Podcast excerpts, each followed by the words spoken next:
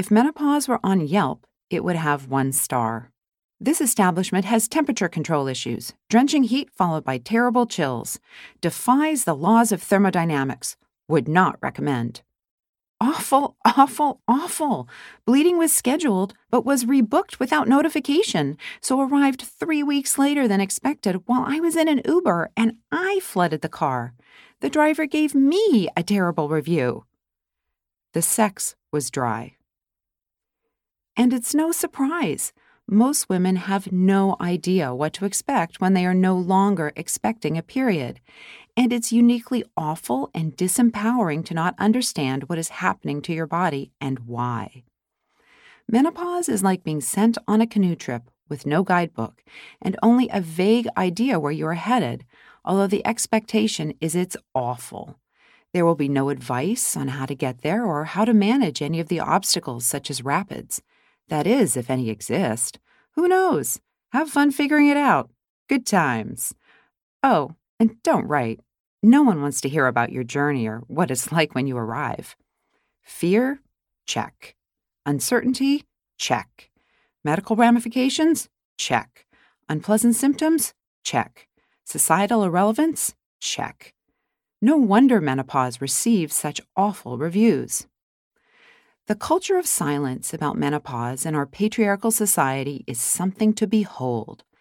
Menopause doesn't even rate the shame that society gives to the vulva and vagina. Apparently, there is nothing of lower value than an aging woman's body, and many in our society treat menopause not as a phase of life, but rather as a phase of death, sort of a pre death. What little that is spoken about menopause is often viewed through the lens of ovarian failure. The assertion that menopause is a disease that exists because women and their ovaries are weak. The only grounds for this claim are that most men don't experience menopause. But comparing women and men this way is the same as comparing the liver with the heart. The liver isn't weak or diseased because it doesn't beat like the heart, and women aren't diseased because the ovaries stop making estrogen.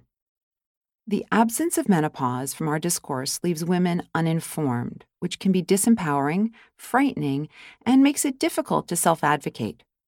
Consequently, many suffer with symptoms or don't receive important health screenings or therapies because they have been dismissed with platitudes like, this is just part of being a woman, or it's not that bad.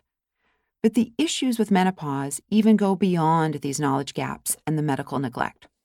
Women tell me that menopause is lonely, that there are no stories or culture, and so there is no whisper network to take up the slack from medicine, nothing to offer comfort. But many women are desperate to know more about menopause so they can understand how and why their body is changing and they want information so they can make decisions that work for them. They also want to talk about what is happening to their body. I contrast these experiences with my own. Having started medical school when I was 20 years old and my OBGYN training when I was 24, I can't remember back to a time when I didn't have a detailed understanding of the hormonal changes of both the menstrual cycle and menopause and not just the biology, but how to apply it practically to my own body. I never once thought, wow, that is unexpected, or why am I sweating so much at the age of 45?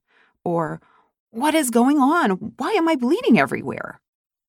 My medical knowledge didn't prevent me from having menopause acne, hot flashes, or those special, heavy periods that are all typical of the menopause transition. But because I knew exactly what was happening and when to seek care, it made the whole process feel routine. Because I knew the tests that were indicated and those that were not, and because I understood the medicine, it was much easier for me to navigate the treatment options and choose the safest, most effective therapy and avoid the snake oil. By the time I entered my own menopause transition, I had spent over 20 years speaking with women about their menopause and helping them manage their symptoms and any health concerns. So I had heard many stories and I had knowledge of the range of experiences as well as the treatment options. It was fortunate that my view of the subject wasn't confined to what I saw at home. My mother's menopause was volcanic and if that was all I had to go on, I would have been quite frightened.